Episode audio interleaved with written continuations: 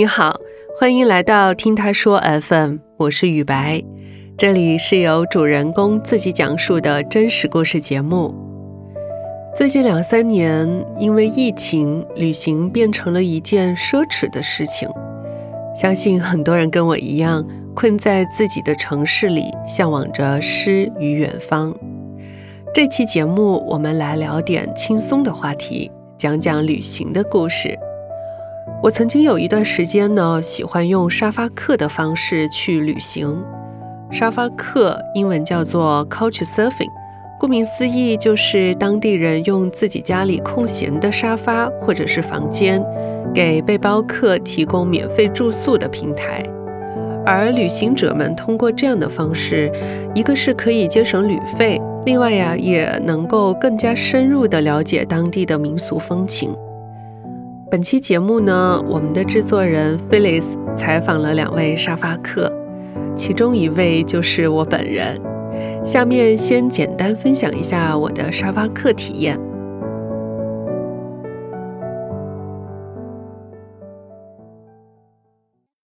我其实最早接触沙发客是在二零一四年。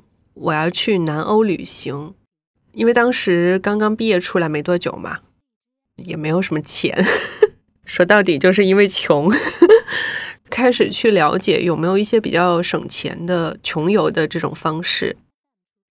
当时我记得豆瓣上面就已经有人在讨论沙发客了，它有个网站叫做 culturesurfing.com，在上面就可以找到一些当地的沙发主。所以就用了这种方式。应该说，从小到大，我其实都还挺爱冒险的，很想去尝试一些新鲜事物。那我觉得这个对我来说是全新的，我没有去尝试过的。我是先订了机票，然后再去找了沙发主。当时本来是要去威尼斯的嘛，中途它有个站叫博洛尼亚，我就心血来潮，我就在那里下了车，因为博洛尼亚它是。欧洲最古老的大学之一，我就很感兴趣。但是我当时没有找好住的地方，我就在他们那个市政广场上连上了 WiFi，通过网络去找到了一位当地的沙发主。这个沙发主，他的名字叫 j a v a 他当时不是来接我嘛，就开了一个很小的小汽车。从那个车里面下来，哇，他留了长长的黑色的卷毛的胡子，头发也比较长，有一点沧桑，个子也不太高，瘦瘦的。然后呢，就说：“哎，我们顺路去买点菜吧。”经过那个菜市场的时候，我就看到他有跟当地人交流。其中有一个卖菜的老爷爷，就是向他竖起大拇指，相当于给他点赞嘛。我就觉得很奇怪，就问了一下他是怎么回事儿。他自我介绍了一下，他是当地的一个明星政客，所以连卖菜的老爷爷都认识他，就说他是帮穷人说话的。当时我就对他就好感倍增了。因为他每天下班以后都会去健身房，他就问我说：“你要不要去游泳？”他说他可以带一个朋友过去。那我当然很高兴啊，因为当时是冬天嘛，他那个泳池是恒温的。但是因为我没有带泳衣，他就说没关系，我女朋友 Tina 可以把她的泳衣借给你。我也没多想，就跟他回家去找他女朋友拿了那个泳衣。Java 他的女朋友 Tina 长得就比较高，也挺漂亮的，而且她才二十六岁，也是一个女大学生吧。结果当我去到那个健身房去换泳衣的时候，我就很尴尬。那是一件蒂芙尼蓝的居罩杯的比基尼。是我根本就没有办法驾驭的，我就没换了。他就在门口等我说：“哎，你怎么那么久？怎么不换泳衣哈？”我说：“嗯，It's not my size。”他们就恍然大悟，就说：“Oh, I'm so sorry。”这个 “sorry” 就让我会觉得更加的耻辱，所以就没有游成吧这个泳。等他健完身，我们就一起回到了他的公寓里面。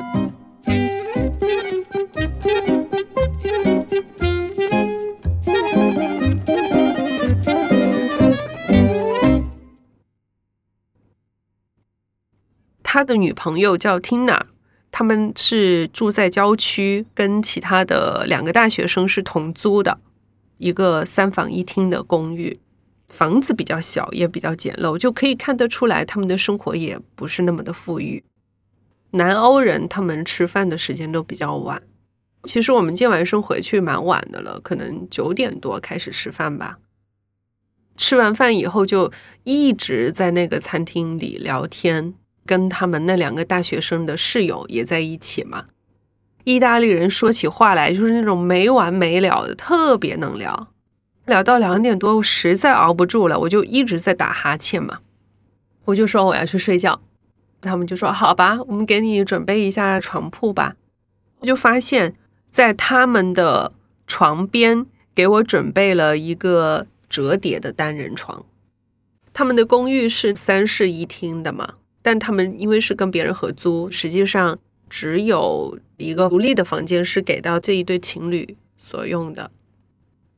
这是我第一次跟一对情侣睡在同一个房间里，而且这个卧室很小。我呢，几乎就是躺在他们的床边的，很清楚的听见他们接吻啊、口水交错的声音。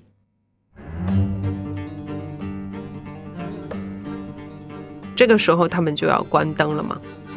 关灯之前，他们两个还在那里如胶似漆，我就心就在啵啵啵啵啵的跳，我就一动不动的躺在那里，把自己埋进去那个被子里面，以免尴尬。因为很近嘛，所以他们做什么，其实我是能够很清楚的听到的。Oh my god，我就快疯了，你知道吗？我就觉得天呐，他们该不会在我面前那个啥吧？我还想到说，那万一他们邀请我加入怎么办？大概他们在那里缠绵了十几二十分钟，就在这个时候，突然之间我就听到他们两个起来了，蹑手蹑脚的前后就走出了房门，也把门给轻轻的带上了。我就听到他们去了厨房，然后就。就真的是狠狠的松了一口气。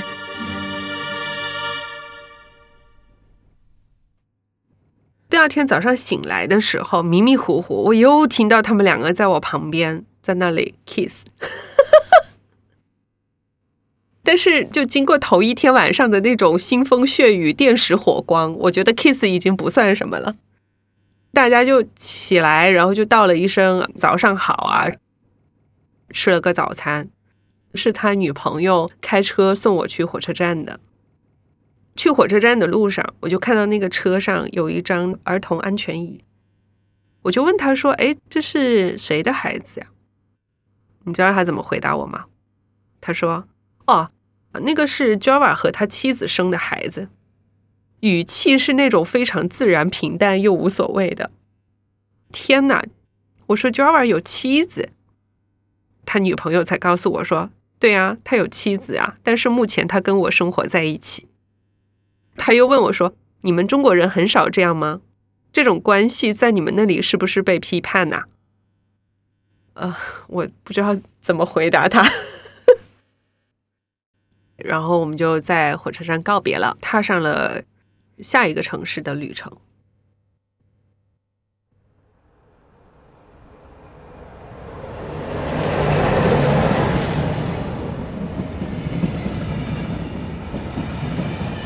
我就是从博洛尼亚离开之后呢，又去了威尼斯。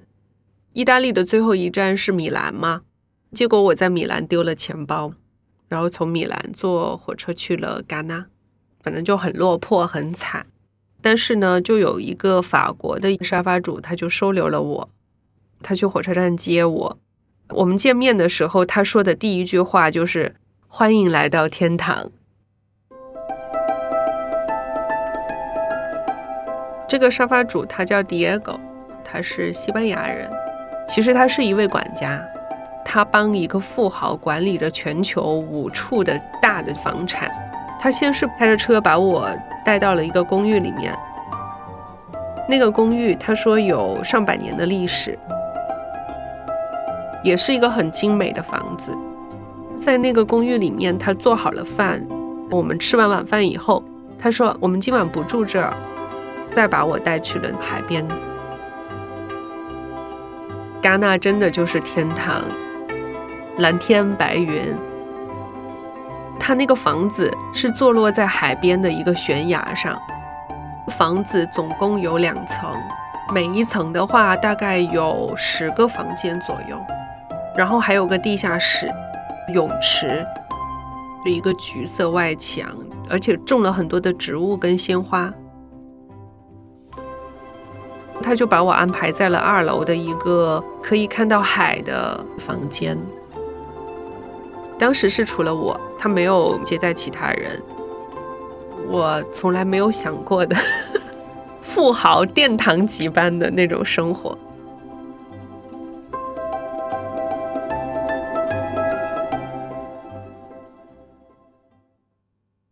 沙发主他之前是在海上游轮去服务那些富豪的，所以他很有服务的经验。他又是一个大厨，所以他就每天都给我做法式大餐，配好红酒啊、牛排呀、沙拉呀，还有他自己做的各种甜点呢。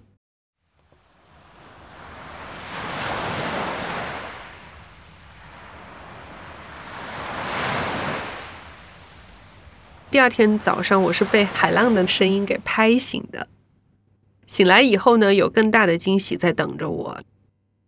我的沙发主 Diego 已经给我准备好了一顿丰盛的早餐，并且是在面朝大海的露台上面陈设好了。有水果，有沙拉，有果汁，有酸奶，还有面包，还有一只烤鸡，也还有他自己做的提拉米苏。给我准备好早餐之后呢，他叫我一个人在那里吃。他去做一些园丁的工作，修剪他的那些花园里的花草，还要料理那个泳池啊什么的。我就自己一个人在那个海边的房子里，一个人面朝大海吃着早餐，而且他还养了一只狗，那只狗叫 Trinity，那只狗就很温情的就陪伴在我身边。我就觉得很惬意啊！当时我在戛纳住了三个晚上，就觉得真的是到了天堂。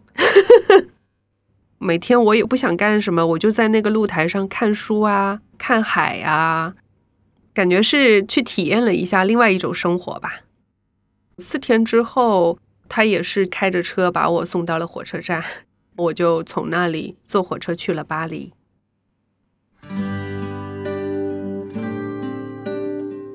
基本上那几年的旅行，我都是通过沙发客的这种方式去实现的。因为首先这样的话，我就能够跟更多的当地人接触，去了解当地的风俗民情。我觉得我喜欢去成为一名沙发客，不仅仅是因为它可以省钱，而是因为它让我的旅行变得更加的有趣，也更加的惊喜和深刻。这种陌生人之间的情谊。会让我很感动。我后来又把这种感动带回了我的生活里，我想把它分享出去。所以呢，我自己也成为了一名沙发主。我把路上采集的种种的这些友爱，都转化成了我对其他人的热情，让这种能量通过这种方式留存在我的生活里。无论是成为一名沙发客也好，还是一个沙发主也好，我们跟陌生人之间所分享的那些故事跟快乐，让我们更加能够体会到生活的美好吧。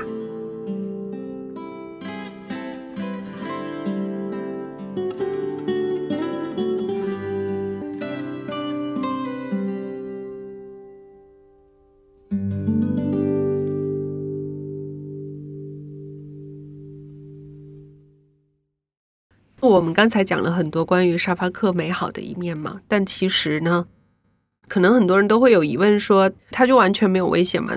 其实当然不是啦，做沙发客它还是有一定的风险的。要讲的话，可能得讲另外一个故事了，就比较长，所以我们今天就先不展开。但是沙发旅行这种方式，它其实还是有点冒险的，所以提醒大家一定要谨慎一点。第二位讲述者康康分享的是他和妈妈一起做沙发主的故事。他们在三年的时间里，一共接待了四十五位沙发客，而他和妈妈的关系也在这个过程中变得越来越融洽。我叫康康，今年二十六岁，来自天津，现在已经在上海八年了，目前是一位独立摄影师。第一次接触到 Couchsurfing 这个平台，其实是一个旅游博主叫茉莉，在他的公众号上面有推这样的一种旅行方式。我之前没有尝试过，所以一直想要体验一下。就在那个时候，我就做下了这个决定，就是我也打算去作为一个沙发主，迎接更多的背包客来到我家入住。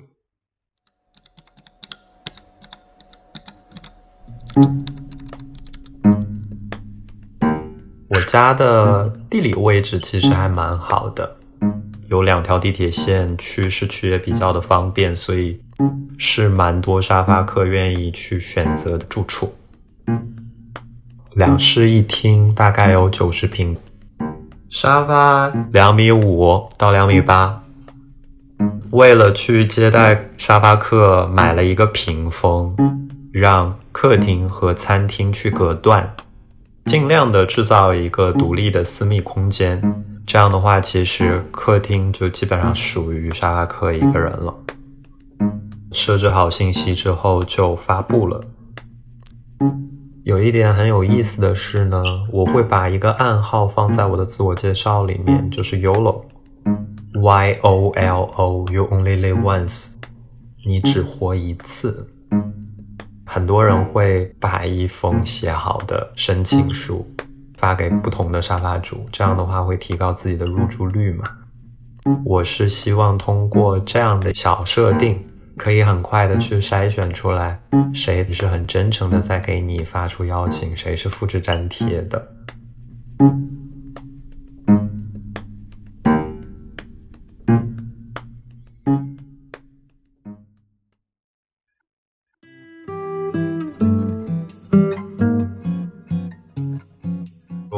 接待的第一个沙发客是一个男生，他是来自新加坡的越南人，平面设计师 Henry。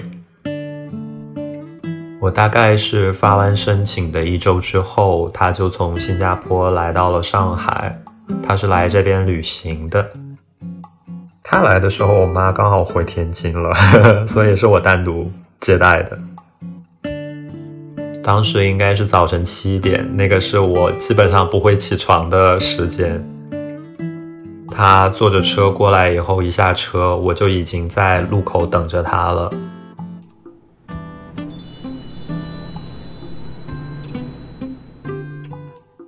他应该有一米七八，戴着一个眼镜，然后是白色的头发，皮肤黑黑的，是一个比较标准的帅哥。我和沙发客们都是英语交流。我第一句话跟他说：“旅行累不累？” 因为要坐很久的飞机。他说不累，因为充满了期待。第一次来中国，刚见面其实就已经很熟络了，就帮他拎着包，我们就一起上楼了。Henry 走了之后几天呢，我妈就从天津回来了，我就跟她分享了这样的一种旅行方式，她也觉得没问题啊，家里面反正也有地方住。但是在后面持续接待的过程中呢，我会和她一起做饭给沙发客吃，平时吃完饭以后。我和沙发客就会坐在沙发上聊天。这个时候，我妈就会坐在餐桌那边，假装玩手机，但是也会竖起一只耳朵去听我们到底在聊了什么。她说：“我说的英语，她基本上都能懂，因为我说的英语会比较的简单，速度也会比较慢。慢慢的，我会邀请她和我们坐到一起，再到后面呢，就我可能会。”主动去创造他和沙发客独自相处的时间。从接待沙发客开始呢，我妈学习英语的动力就越来越高。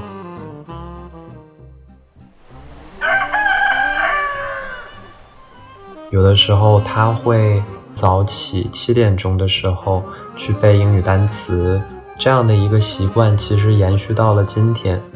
就是有这样的一个妈也挺卷的，他开始慢慢的对沙发客这件事情的兴趣越来越大，他也想自己开一个账号，那他为了开这个账号做了蛮多的准备，包括自己写了一篇小作文，最后发在了 Couchsurfing 的这个沙发主的简介里面。我们两个的沙发客主页全都是用了我们的合影，但是是不同的两张照片。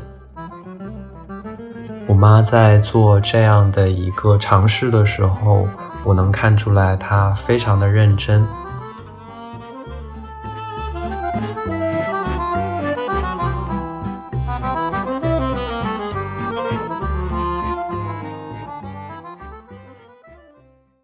说到一次比较印象深刻的接待经历的话，是一个法国的男模。这位大哥，他其实只有三十多岁，就还蛮年轻的，然后一头卷发，眼眶深邃，鼻梁高挺的，很标准的那种走秀的模特的脸型。他来自法国，叫做 Richard。他虽然在做着模特这样的职业，但是来到上海的他其实只背了一个非常小的背包，包里面其实只有一双拖鞋、两件换洗的衣服和一个枕头。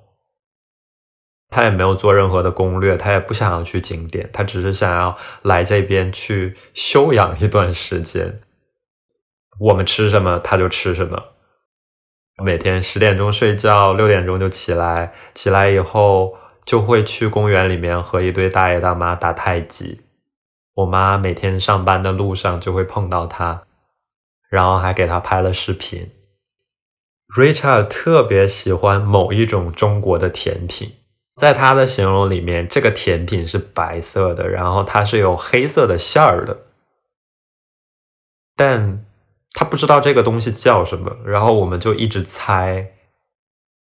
豆沙包吗？怎么会有让这个法国男人这么痴迷的一种东西？他就说下一次一定要带给我们吃。我们就特别的想知道他到底说的是啥。有一次，就我妈带着他去买菜，我妈一米六几，后面跟着一个一米九的法国帅哥。他就觉得特别有面儿，所有人的目光都聚焦在他们两个身上。忽然间，Richard 就是大喊范，哦，我妈妈姓范，然后他就是范，Look at here，指了一家包子铺，牌子上面就有写着，其实是黑芝麻包。他就买了两个，他一个，我妈一个，他就特别开心，就是一边走一边吃一边笑。Richard 算是和我们相处比较久的，大概一周多一点的时间。他觉得不应该再打扰我们了，所以他就又找了另外一个上海的沙发主去住到了他的家里面。在一年半的时间里面，我们接待了将近三十组沙发客，但没成想之后疫情就来了。那如果我们还能接待到的外国人，他们就是已经在中国生活很久的。我们接待的人从来这边旅行变成了来这边生活，然后我们就遇到了一个特别神的老大哥，这老大哥叫黑色，他是一个德国人，他来我家住过三次。他是一个没有头发的老头，他开发了一个类似于共享屏幕的新的产品，每天为了这样的一个新的发明去奔走。最近的一次的话，就是一住住了将近十天。我当时又出差了，就我妈自己和她两个人。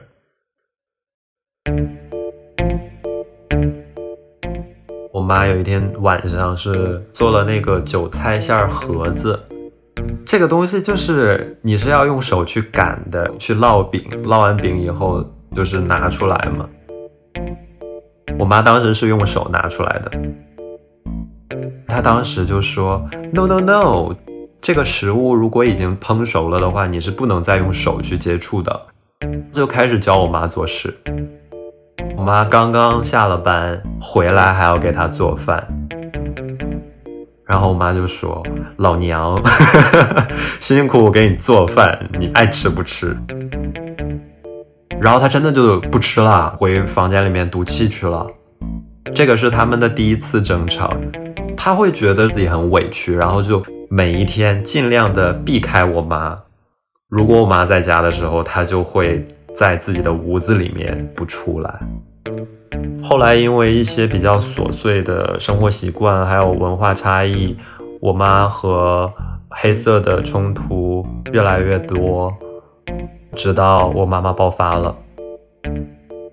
这一次爆发之后呢，黑色就想要走，好巧不巧就是他都已经拎包走了。到了火车站之后，人家说你没有四十八小时核酸，你是去不了北京的，然后他就又回来了。你懂吗？寄人篱下的那种感觉，明明都说啊，我终于要逃离这个地方了，结果就是逃离不了，又回来了。我妈当时就跟他讲说，少爷要回来了，你这两天其实还可以住在这边，但是周末的时候尽量离开吧。说了这样的一句话，但是他听完这句话以后就又走了。转天是三八妇女节。我妈进家门的时候就惊呆了，客厅、餐厅摆满了很多束鲜花，康乃馨、向日葵、玫瑰，家里面忽然间就是被鲜花 围绕。那个时候，他觉得自己很幸福。他后来就跟我讲说，原来大家所说的那个成语“锦上添花”是这种感觉。如果你经历的是一件好事，那花朵是锦上添花的好事。但是当自己做了一件有矛盾的事情以后，花朵反而会让你陷入一种愧疚。我就说，那你就去把这件事说清楚啊，因为很多外国人他是一个比较直性子，什么事情不像中国人这样，我们是有一个比较含蓄的表达。后来，妈妈和黑色通过线上沟通，把他们之间的矛盾都说开后，也就和好了。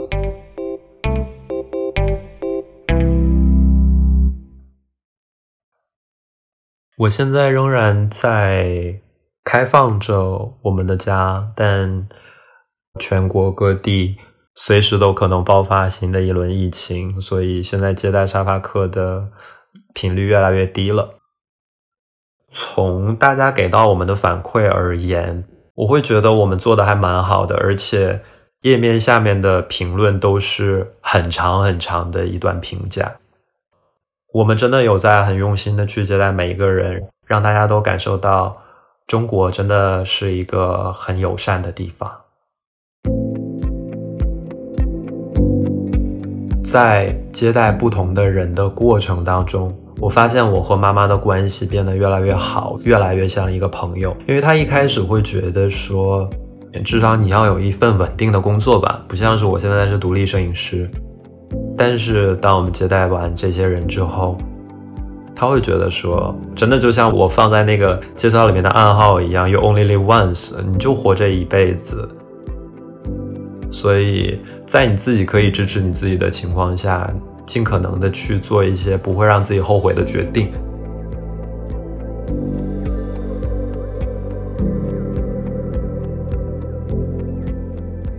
你会尝试沙发客这种旅行方式吗？关于旅行，你又有哪些印象深刻的回忆？欢迎在我们的评论区留言，或是到节目中来分享。你现在正在收听的是真人故事节目《听他说 FM》，我是主播雨白。